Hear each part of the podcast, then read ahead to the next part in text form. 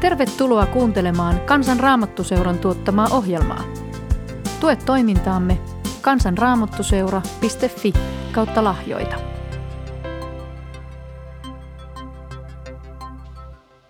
Tule Jeesus ja siunaalla on tuulinen maailman tie.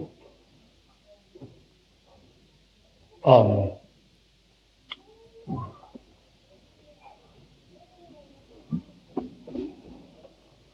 Jo viikkoja sitten, kun tiesin, että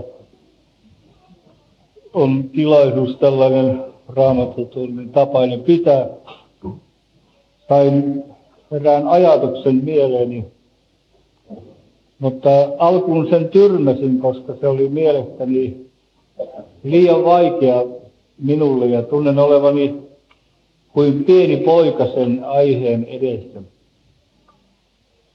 Ja koitin väistää ja mietinkin ja pyytelenkin, etteikö joku toinen aine, aihe voisi jotenkin tulla sydäntä lähelle ja kirkastua, mutta ei mitään muuta ole tullut ja en ole tästä ajatuksesta päässyt. Ja jos tätä pitäisi jotenkin otsikoida tätä, tätä puhelua niin tässä, niin sen voisi otsikoida kahdella sanalla. Kärsimyksen ongelma. Kärsimys täällä maailmassa on, on kerta kaikkiaan olemassa. Ja mistä se syvimmältään johtuu? Ihan pohjaa myöten sitä tuskin kukaan on tullut tietämään ja tuntemaan. Joten ongelmana se varmaan myöskin pysyy. Mutta raamatun edessä kenties ja ehdottomasti parhaiten tähän kysymykseen jotain valoa voidaan saada. Voidaan katsella sitä ja kuulostella niiden ihmisten kokemusten ja hengen valon mukaan, jotka ovat täällä ennen meitä eläneet ja joiden Jumalan pyhä henki on antanut tästä ja monesta muustakin asiasta jotain muillekin kirjoittaa. Voitaisiin tietenkin puhua ulkonaisista ruumiillisista kärsimyksistä ja sitten erottaa siitä sisäiset henkiset kärsimykset. Mutta ne taitavat olla niin paljon lähekkäin, tämä sisäinen hätä ja kärsimys ja ruumiillinen kipu ja tuska ja kärsimys, että niitä ei voikaan niin vain erottaa.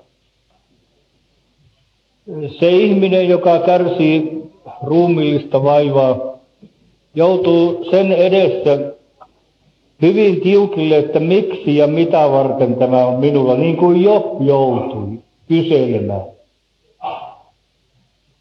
Hänelle sallittiin yllättäen Jumalan kehumalle miehelle. Hänelle sallittiin paljon vaikeita asioita peräkkäin, niin, niin vaikeita, että, että jos niitä jollakin tapahtuisi meistä, niin olisi ihan toivottoman tuntuista. Ja ne olivat kuitenkin hänelle annettu ja sallittu. Ja, ja tämän viimeisen ja pahimman, joka pani hänet oikein syntymäpäivänsäkin kiroamaan, kun hän oli niin kova vaiva ruumiissa ja tuska, niin vielä suuremmaksi siihen rinnalle tuli tämä tuska, että miksi, mitä varten. Olenhan jumalinen ja olen luottanut Jumalaan ja nyt sitten yhtäkkiä kaikki tämä tällainen kaatuu päälleni. Niin siis ruumiillisen kärsimyksen ja sisäisen kärsimyksen raja on niin epäselvä, että, että nämä ovat aivan lähekkäin, suorastaan sisäkkäin. Puhutaan myöskin näistä psykosomaattista vaivoista, että jos sielusta on oikein vaikea ja paha olla ihmisellä, niin niin jokin kohta hänen kehossaan, joku, jokin mikä hänellä on heikoin, saattaa alkaa reagoida. Toisilla paksu suoli ja toisella päänsärky ja hermosärky ja, ja kenellä mikäkin kohta sitten alkaa heittää ruoan sulatus ja vastavaivat. Kun on sisäisesti jotenkin oikein rempallaan ja risaisena. Joten oikeastaan nyt puhelen mitä puhelen, niin lähinnä näistä sisäisistä vaivoista ja ahdistuksista ja kärsimyksistä jotakin. Ja sellaisen jaottelun tässä tekisin, että ensiksi jotain haastelisin yksinäisyyden tuottamasta kärsimyksestä – ja sitten ihmissuhteen tuottamista kärsimyksestä ja, ja kolmanneksi Jumala suhteen tuottamasta kärsimyksestä ja avusta. Kenties hämmästyt sitä ajatusta, että Jumala suhdekin voisi tuottaa kärsimystä, mutta haastellaan siitä vähän tuonnempana. Jokainen ihminen tuntee joskus ja kenties useinkin yksinäisyyden riipaisun oikein pahana sielussaan. Toinen ihminen kokee sen vielä repivämpänä kuin toinen. Näyttää siltä, että toiset henkilöt tarvitsisivat lähelleen ihmisen. Olen ollut huomaavinani sellaista, en tiedä lienenkö väärästä, että naisihmiset tarvitsisivat niin kuin ehkä enemmän toisen ihmisen lähelleen, jonka kautta ja jolle he voisivat puhua ja purkaa niitä tuntoja ja ajatuksia ja asioita. Ja sitten jos naishenkilö avioliitossa esimerkiksi sattuu sellainen miehenjurikka, tämmöinen suomalainen, joka olla jorottaa vaan hiljakseen ja myhähtelee tai jurahtelee jonkun sanan vaan ja ei antaudu tällaiseen keskusteluun, niin, niin siinä on semmoinen kiusaus tällä vaimo-ihmisellä, että hän lisää vauhtia ja pakottaa tämän kaverin jotakin sanomaan, vaikka suuttumaan, että sanoa se sitten jotakin.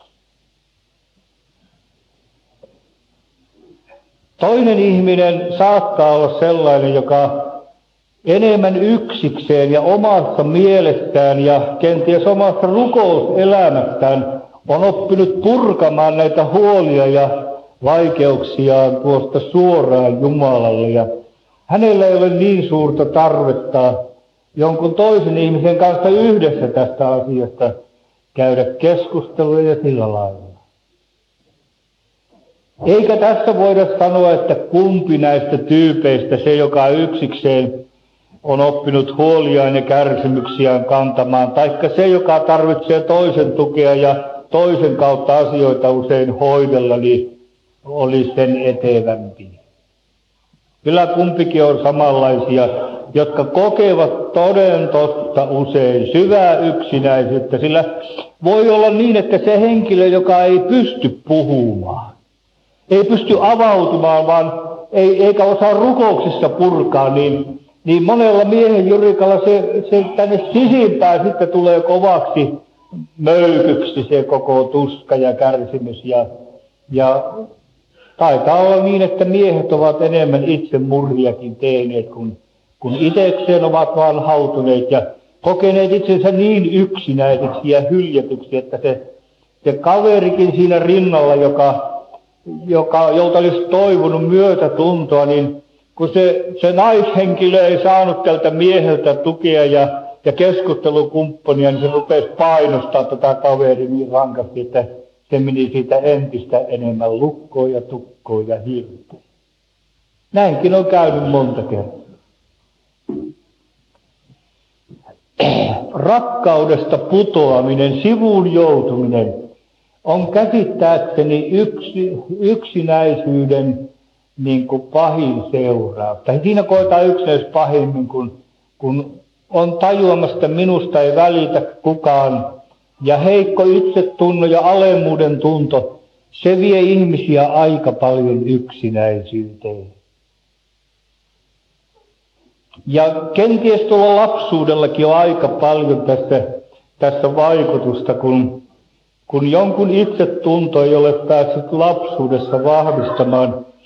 Häntä ei ole rakkaudessa osattu vahvistaa, että sinusta olisi johonkin ja sinusta tulisi jotakin, vaan päinvastoin häneltä on odotettu paljon ja kun hän, hän ei ole pystynyt siihen, mitä on odotettu, niin sitten hänelle on annettu siitä vähän huutia, että sinusta ei ole mihinkään ja sinä olet niin saamaton. Ja sitten on vertailtu toisiin ihmisiin, toisiin lapsiin. Ja joku on tullut itistetyksi lapsuudessa niin pahasti, että tulee terve itsetunto ja, ja itsensä kanssa toimeen tuleminen, niin se on poissa. On suurissa vaikeuksissa tällä kohtaa. Ja tällainen ihminen, joka on, on näin, näin pahasti vammautunut lapsuudessaan, kenties, niin hänen on ihmissuhteitakin vaikeampi sitten solmia. Ja tästä tulee isot kärsimykset. Ja mielenterveydelliset haitat ja masennukset ja, ja tällaisia ihmisiä on erittäin paljon mielisairaaloissa, joiden ne ei oikeastaan vielä kuuluisikaan, mutta kun näillä ihmisillä ei ole paikkaa missään, niitä ei ymmärretä kotona ja niiden pitää siitä ympäristöstä päästä johonkin ja sitten niillä ei ole paikkaa. Kun pahaksi menee, niin ristikkoikkunat ja lukitut ovet ja, ja siellä tämä yksinäisyys kun pahenee ja lääkkeiden turruttamana siitäkään ei päästä nousemaan. Mielenterveydelliset vaikeudet nykyajassa näyttävät olevan kenties kaikkein vaikeimpia kärsimyksiä ihmisille ja, ja sitten heidän omaisilleen myöskin, kun lapsi sairastaa ja, ja, ja joutuu hoitoon kenties ja, ja ei saa kontaktia toisiin nuoriin ihmisiin ja, ja vetäytyy yksinäisyyteen ja, ja käy synkkämieliseksi, niin miltäpäs tuntuu vanhemmista ja omaisista? kärsimys on siinä kodissa niin, niin seuralaisena aina. Ja ne ovat niin herkkiä ja vaikeita asioita, että niissä tavallinen ihminen joutuu kaikkein suurimman ongelman eteen. Jos umpisuoleen koskee, niin ei muuta kuin ambulanssia painetaan tuosta sairaalaan pillien soidessa ja, ja puukkovatsan pohjaa ja viskataan lisäkin pois sieltä. Siihen ymmärtää jokainen isä ja äiti tarttua puhelimeen ja kutsua apua, mutta silloin kun sielun pohjissa on vaikeuksia ja kovat masennukset, niin silloin olemme aivan ymmällä.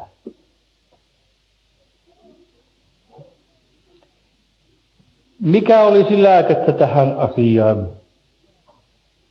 En minä oikeastaan mitään muuta peruslääkettä tiedä kuin sen, että jos joku ihminen saisi kuulla pyhästä hengestä, Jumalan rakkaudesta, evankeliumin sanoman sielunsa pohjille, että hänestä tällaisena avuttomana, itsensä inhoajana ja toistenkin painamana, hänestä välitetään todella. On yksi, joka välittää. Ja tämä alkaisi jotenkin jostakin kautta tulla hänen sielunsa pohjille kuuloon asti, että minusta välitetään, että Jumala rakastaa ja, ja minä olen tällaisena niin Jumalan hyväksymänä ja Kristuksen sisällinen tunteminen pääsisi tätä ihmistä lähesti auttamaan, niin, niin olisi varmaan tässä apua. En sano, että se olisi automaattinen vastaus, sillä mielenterveydelliset ongelmat ovat niin syviä ja niin monitahoisia, että ei niihin löydy mitään sellaista automaattivastausta edes uskon alueeltakaan heti tuossa silmänräpäyksessä. Mutta siihen uskon, että Kristuksen tunteminen, vapahtajan rakkauden kokeminen ja vastaanottaminen, se auttaa kaikkia ihmisiä näissä elämän helveteissä. Sillä yksinäisyys voi olla elämän helvetti, niin kuin minun hyvä ystäväni Niilo Tuomen oksa kävi eräässä hyvin kauniissa, rikkaassa kodissa, jossa hän kuunteli niiden ihmisten eristyneisyyttä ja yksinäisyyttä. Niin hän sanoi, että kylläpä siellä oli kauniisti kalustettu helvetti. Ulkonaisesti oli kaikkea, kaikkea, kaikkea, mutta helvettiä oli siellä kauniitten huonekalujen välissä, ihmisten välissä, sydämissä.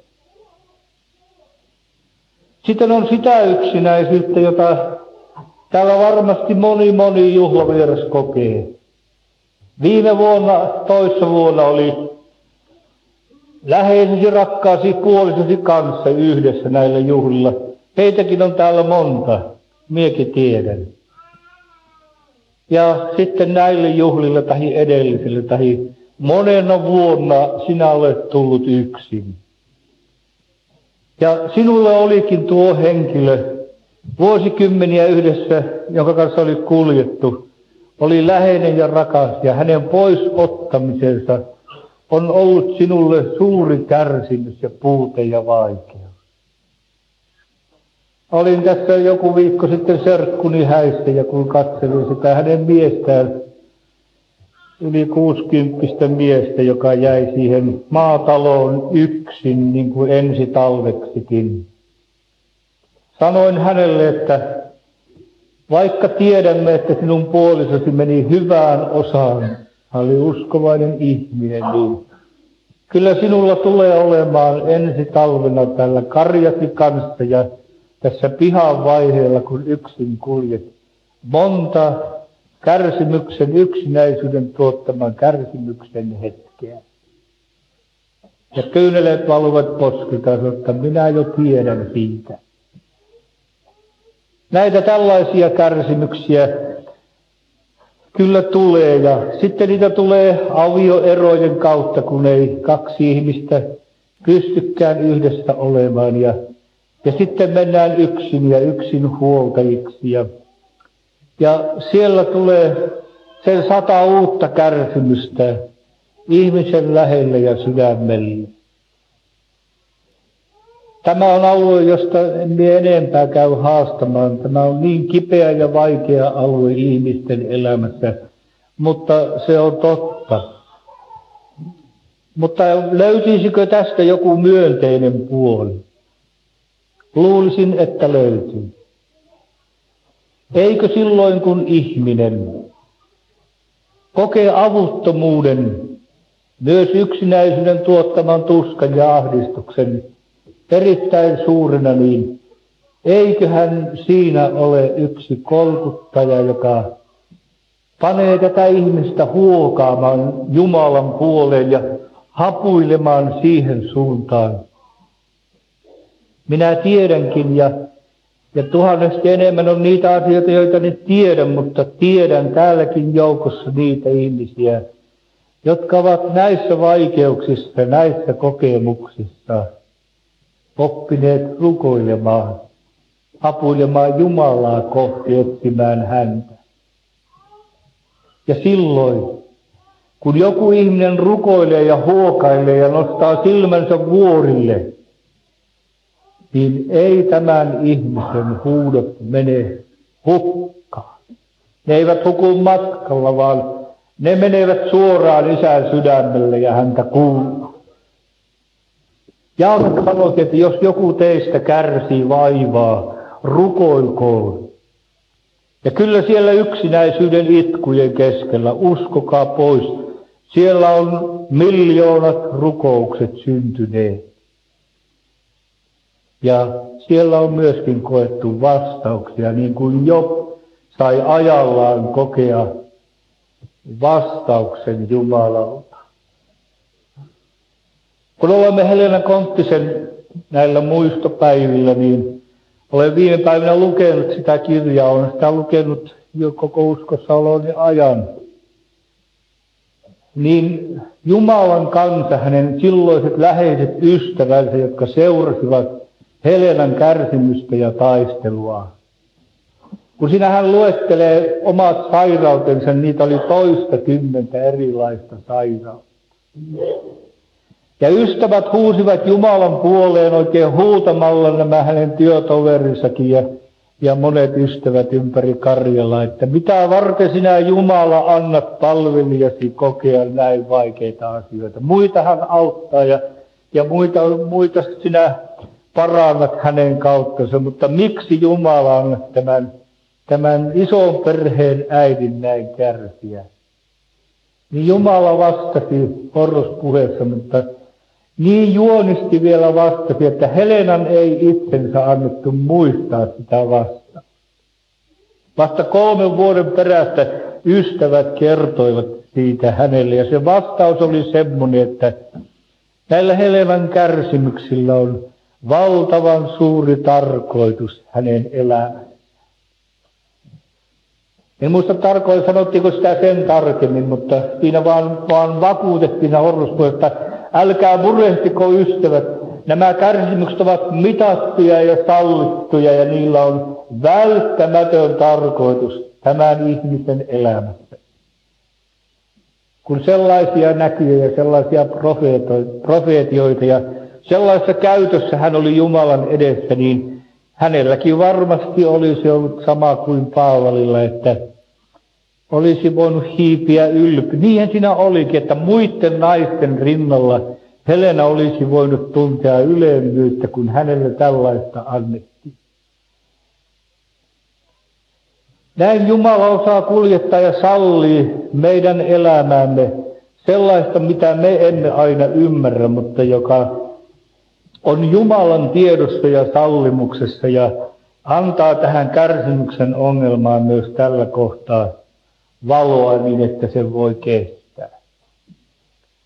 Sitten toiseksi haastelen jotakin ihmissuhteen tuottamasta kärsimyksestä. Kun ihmiset hakeutuvat yhteen, esimerkiksi avioliitossa, niin ei siinä aina silloin, kun nuorena ihmiset menevät toistensa kanssa yhteen. Eivät he tunne toisiansa, eivätkä itseänsäkään paljon. Siinä on, niin kuin joku on sanonut, 90 prosenttia uteliaisuutta siinä, että ihmiset menevät toistensa kanssa naimisiin. Se on aika iso luku, että 90 prosenttia olisi naimisiin mennessä uteliaisuutta ja sitten halukkuutta kokeilla, minkälaista on sellaista nuoruuden innostusta ja tunnetta ja sitten jäisi aika vähäksi se, se yksi iso asia, mitä, mitä sitä ajatellaan, että sitä, sitä rakkaudesta mennään. No menee sitä nyt tietämään, mutta kun tätä elämää eletään siellä toisen kanssa yhdessä, niin kyllä siellä luulot yleensä joudutaan aika vähin karsimaan matkan varrella. Kun esimerkiksi kaksi uskovaista nuorta menevät ja sanovat siellä luvun seisoessa tippasilmässä siellä ympärillä sanomaan tahdon, tahdon ja tahdon ja tahdon vielä, niin, niin siellä ollaan hyvin suurissa toiveissa ja ajatuksessa, että tässä on nyt onnistuva pari, kun nämä ovat kerran uskovaisiakin.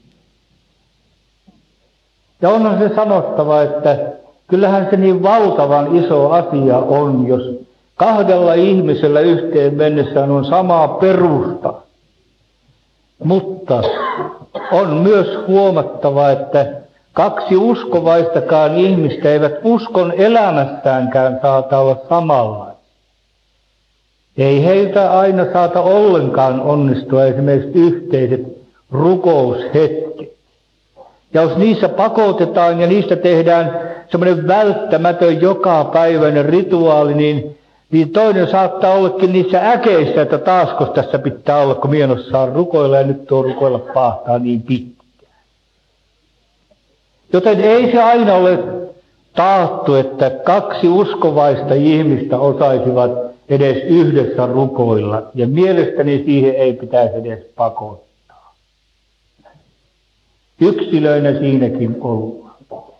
Ja sitten luonteeltaan kaksi ihmistä voi olla niin erilaista, Toinen on, on kuin perhonen, joka leijailee tuolla pitsiverhoista ja, ja katorajasta, ja toinen on kuin parma, joka peristää suoraan ruutuun. Ja siinä ikkunan kanta olla sitten tavataan, kun kumppanikin on, on pyrkimässä ulos ja kattelee muita maisemia. Tämä voi tuntua liian raalta puhelta, mutta se on liian totta elämässä.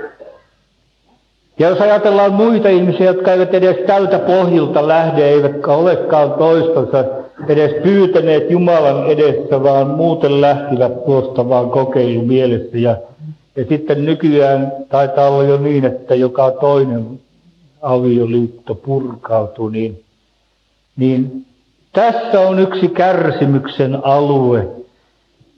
Toisen ihmisen läheisyyden ja yhdessä olemisen tuottaman kärsimyksen alue, jota joutuvat seuraamaan sitten pienet lapset ja isommat lapset. Sillä missä ne on sellaiset kodit, jossa voisi olla makuhuone niin kaukana, etteivät lapset olisi sinne lähettyvillä kuuntelemassa, kun siellä asioita selvitellään ja, ja riidellään ja pahimmissa tapauksissa lyödään ja huudetaan ja kiroillaan ja, ja ollaan päissään ja lapset seuraavat tätä näytelmää. Ei tästäkään jaksa paljon puhua, se on niin, niin paha kysymys ja, ja on se myös jollekin juhlille tulleillekin ihmisille niin kova kysymys hänen oma avioliittonsa ja, ja rakkaudettomuus ja, ja sisäisesti erilleen meneminen tuon puolison kanssa, että ei sitä oikein kenellekään edes uskalla puhua. Ei uskovillekaan uskalla puhua, kun ne ajattelee, että onpas siellä huonoja uskovaisia siellä kodissa. Taikka sitten jos on niin, että toinen on uskomassa ja toinen ei, niin kyllä siellä on valtavat ristiriidat. Jos toinen ei kysykään Jumalan edessä, miten tästä selvittäisiin, ei nöyry pyytämään anteeksi milloinkaan, on aina oikeasta ja toinen joutuu olemaan aina väärässä. Ja lyötyä lyödään yhä uudestaan ja sitten hän lyö itseänsä kun Jumalan edessä hän tiliänsä tekee, niin hän lyö vaan itseänsä. Voi minua poloista. Minä en osaa, en jaksa, en ymmärrä. Ja nyt tulee henkinen kärsimys siihen, ja tämä Jumala suhteen tuottama kärsimys, kun ihminen haluaisi olla Herran tiellä ja seurata häntä, ja hän lukee raamatusta, että, että hengen hedelmä on rakkaus ilo, pitkämielisyys, ystävällisyys, hyvyys, itsensä hillitseminen. Ja nyt kun siellä pienten lasten kanssa ja niiden sairauksien keskellä ja öitten valvomisten jälkeen nuori äiti tai miksei myös isä kiusaantuu ja väsyy. Ja sitten siellä purkaukset tulevat ja räjähtelemiset tulevat niin se ihminen, jolla on herkkä oma tunto, joka Jumalansa edessä tiliä tekee, niin hän siellä on verille raastettuna ja ajattelee, että ei tällaisesta uskovaista Jumala välitä. Ja Piru sanoi, että ei sinun kannata yrittääkään, jos vielä puoliso siihen sanoo, että no siinä sitä nyt on taas uskovainen. Tuollainen, se on usko. Ja sellaista, kun se siellä juhlilla neuvovat siellä saarella. Ja siellä on ihminen kärsimyksen koulussa. Toisaalta Jumalan sana velkoo ja vaatii häneltä rakkautta ja sitten hän huomaa, että hänellä ei sitä ole. Ja nyt hän on yksin, kenties entistä enemmän yksin. Ja ei oikein tohdi mennä raamattupiiriin ja eikä oikein tohdi mennä juhlille, kun ajattelee, että mitä se tällainen, en minä ole paremmaksi tullut muillakaan juhlilla. Ja kärsimys voi painaa tätä ihmistä ja syyllisyys ihan maahan matalaksi. Mutta Nyt tulen siihen Jumalan, Jumalan suhteen tuottamaan apuun, mutta luen ensiksi entisen Jumalan miehen taistelusta tässä asiassa, on pienen pätkän. Psalmista 77. Minä korotan ääneni Jumalan puoleen ja huudan. Minä korotan ääneni Jumalan puoleen, että hän minua kuulisi. Ahdistukseni aikana minä etsin Herraa. Minun käteni on yöllä ojennettuna, minun sieluni ei lohdutuksesta huoli. Minä muistan Jumalaa ja huokaan. Minä tutkistelen ja minun henkeni näyttää. Sinä pidät minun silmäni valveilla, on mennyt unetkin. Minä olen niin levoton, että voi nukkua. Onko tuttua?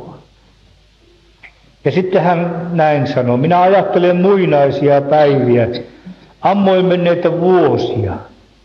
Hän muistaa, miten hän nuoruudesta ja lähdön uskontielle lähdön aikana oli intoa täynnä ja voimaa täynnä minä muistan yöllä kanteleeni, minä mietiskelen sydämessäni, hylkääkö Herra ikiajoiksi, eikä enää osoita mielisuosiota. Onko Jumala unhottanut olla armollinen, onko hän vihassaan lukinut laupeutensa? Minä sanoin, tämä on minun kärsimykseni, että korkeimman oikea käsi on muuttunut. Tästä ihminen huokaa ja valittaa, Yöunetkin ovat menneet, kun hän etsii ja kaipaa läheisempää yhteyttä Jumalansa ja muistaa, että ennen oli paremmin. Ja tämä saattaa olla ja onkin niin kuin Jopinkin elämässä Jumalan antama koulu, köyhytyskoulu. Autoit ovat hengellisesti köyhät. Autoit, jotka isoavat ja janoavat vanhurskautta heidät ravintaa. Jos Jumalan piti Helena Konttista hänelle antautunutta ihmistä käyttää tuollaisessa koulussa, kärsimyskoulussa, jossa oli yksinäisyyttä ja jossa oli pahaa mainetta monella lailla ja parjaustakin ympärillä, niin mitäs me olemme tämän päivän juhlaväki sitten sanomaan Jumalalle, että sinun pitäisi pitää minua paljon hellemmin käsiin ja sinun pitäisi täytellä minua hengelläsi ja antaa minulle enemmän noita armolahjoja ja ylistystä kuin näitä monttuhetkiä. Kyllähän me osaisimme neuvoa Jumalaa näistä, eikö niin? Mutta nyt tämä lohdutuksen puoli. Siitä luen täältä Jumalan sanasta hebrealaiskirjeestä, siitä apupuolesta, minkä minkä Jumala on järjestänyt lapsillensa tänne maan päälle. Ja varsinkin uuden liiton ihmiset ovat tässä hyvässä asemassa.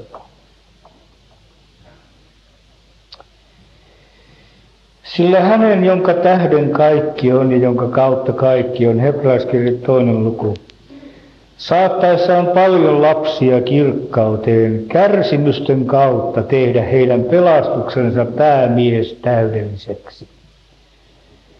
Koska siis lapsilla on veri ja lihaa, tuli hänkin niistä yhtäläisellä tavalla osalliseksi, että hän kuoleman kautta kukistaisi sen, jolla oli kuolema vallassaan, se on perkeleen ja vapauttaisi kaikki ne, jotka kuoleman pelosta kautta koko elämänsä olivat olleet orjuuden alaisia. Sen tähden piti hänen kaikessa tulla veljensä kaltaiseksi, että hänestä tulisi laupias ja uskollinen ylimmäinen pappi tehtävissään Jumalan edessä, sovittaakseen kansan synnit. Ja sitten tämä ihana sanonta. Sillä sen tähden, että hän itse on kärsinyt ja ollut kiusattu, voi hän kiusattuja auttaa. Nytpä onkin niin, että Herramme Kristus Jeesus henkensä kautta on läsnä. Siellä, missä yksikin häntä avuksensa huutaa. Ja nyt meitä onkin monta ennen kuin tulit tänne juhlille, Jumalan henki saattoi panna sinut huutamaan köyhyydessä. Kun tulitte tänne linja-autoille ja pikkuautoille, niin siellä sielussa oli salainen hiljainen toivomus ja rukous. Jumala, antaisitko minulle näille juhlille jonkun armon muru? Janottaa, nälkä on, syyllisyys painaa, Risaiset asiat ovat täyttä totta elämässäni, sielussani ja perheessäni. Jeesus, Jeesus.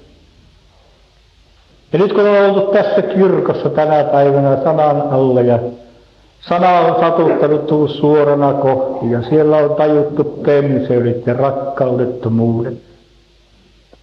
Niin eikö vaan ole lisääntynyt sielun ikävä ja huokaus huuto.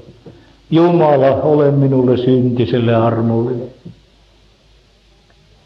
Ja meidän Kristuksemme ei ikinä eilen, kun hän täällä maan päällä oli, hän ei väistänyt häntä avuksi huutavaa syntistä ihmistä. Eikä väistä tänään näillä juhlilla. Helenen kautta on luvattu, että näillä, varsinkin näillä elokuun juhlilla on Jumala on luvannut jatkossakin niin, siinä on profetiassa olemassa tavallista suuremman hengellisen siunauksen. Oletteko tajunneet sen? Minäkin joka paljon kuljen juhlilla ja puhumassa.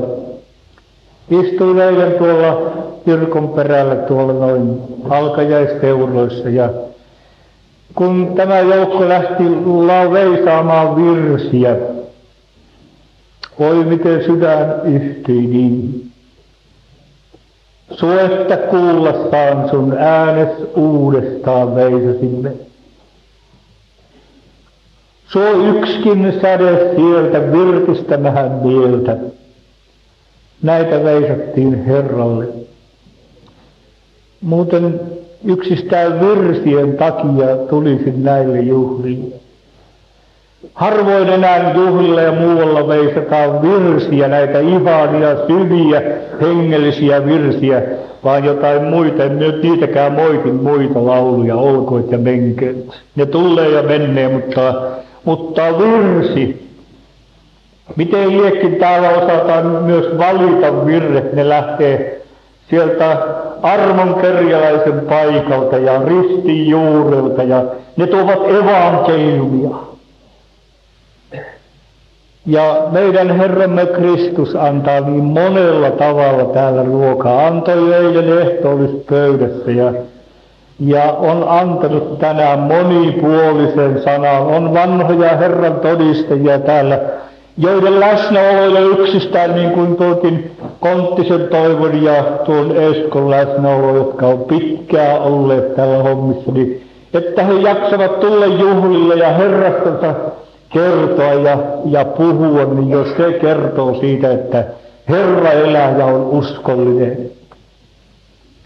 Ja me tässä tänä päivänä myös täl, tällä hetkellä, kun olemme sanan alla, niin me olemme Kristuksen Jeesuksen jalkojen juuressa häneen, joka on kärsinyt ja ollut kiusattu ja ymmärtää sinun kiusasi.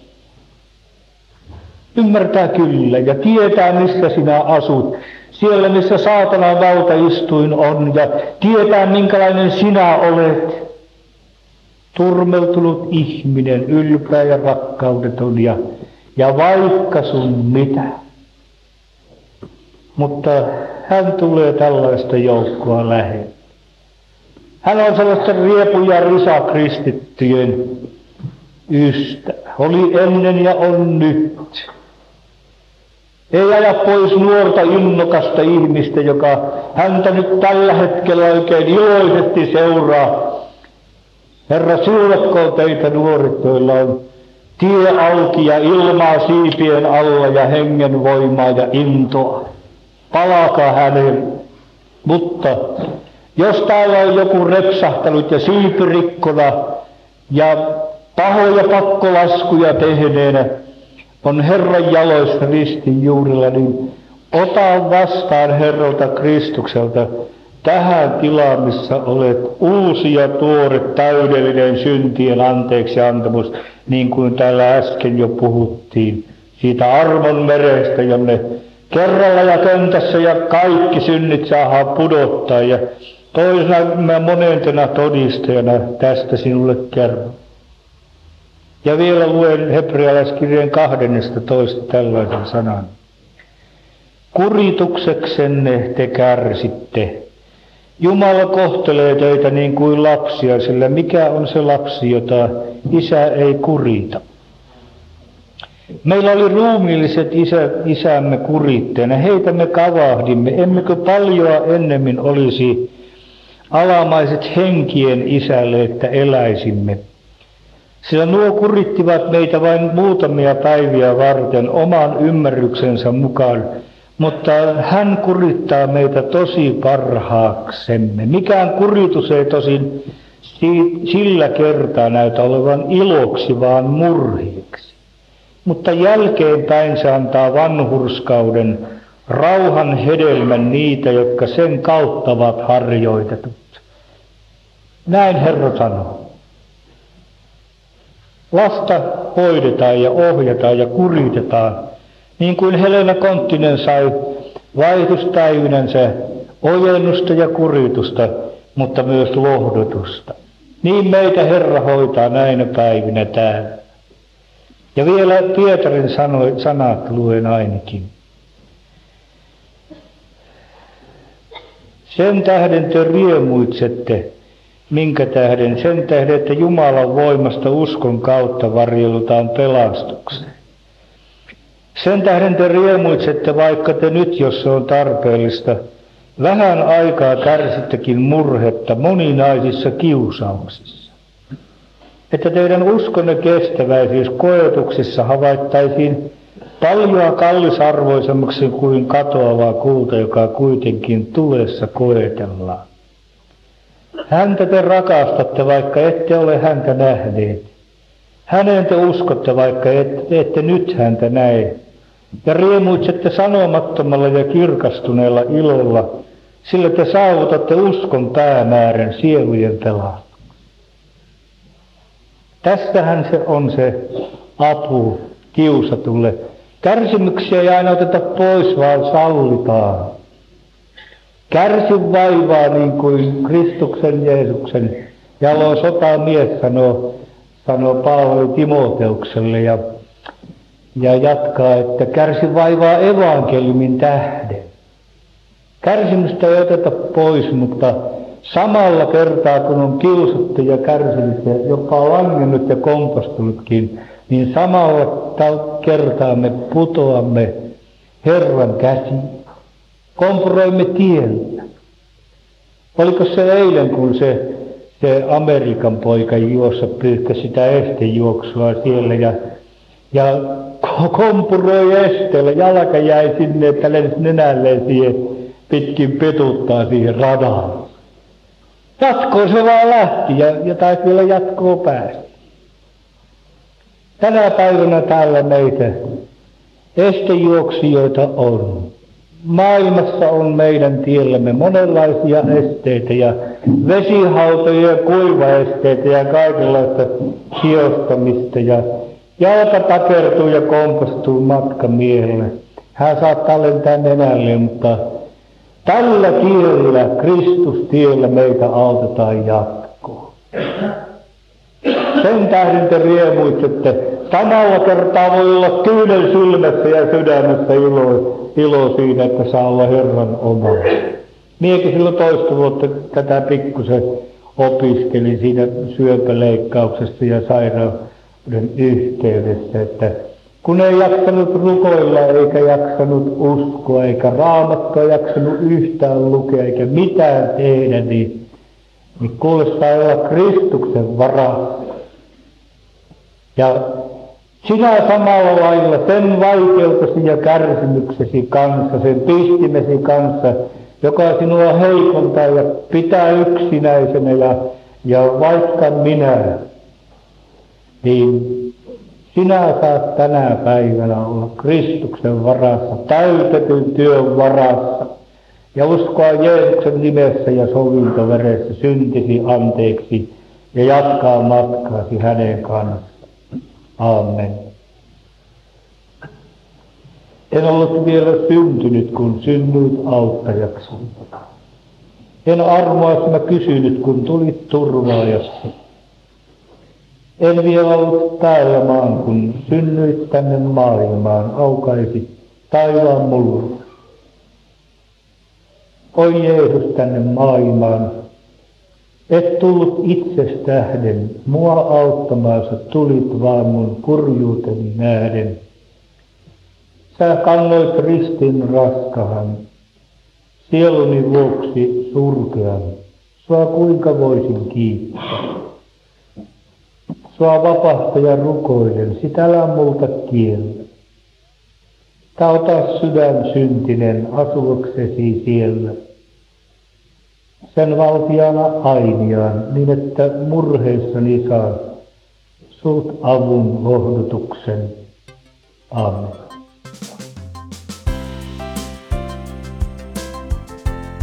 Kiitos, että kuuntelit. Tue toimintaamme kansanraamottuseura.fi kautta lahjoita. Siunausta päivääsi.